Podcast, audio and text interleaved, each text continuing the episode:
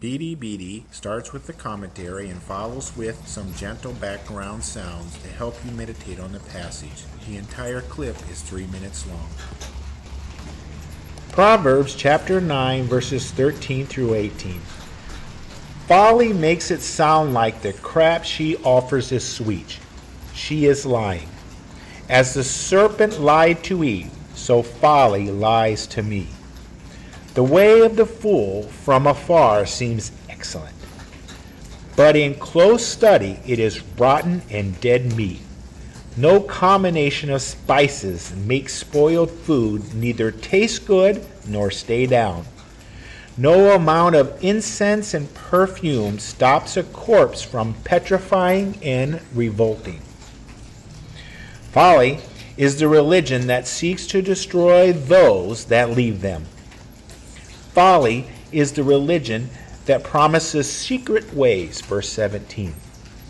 Folly is a religion that requires fees to obtain stolen water. Folly is the religion that keeps hidden secrets for their special elite.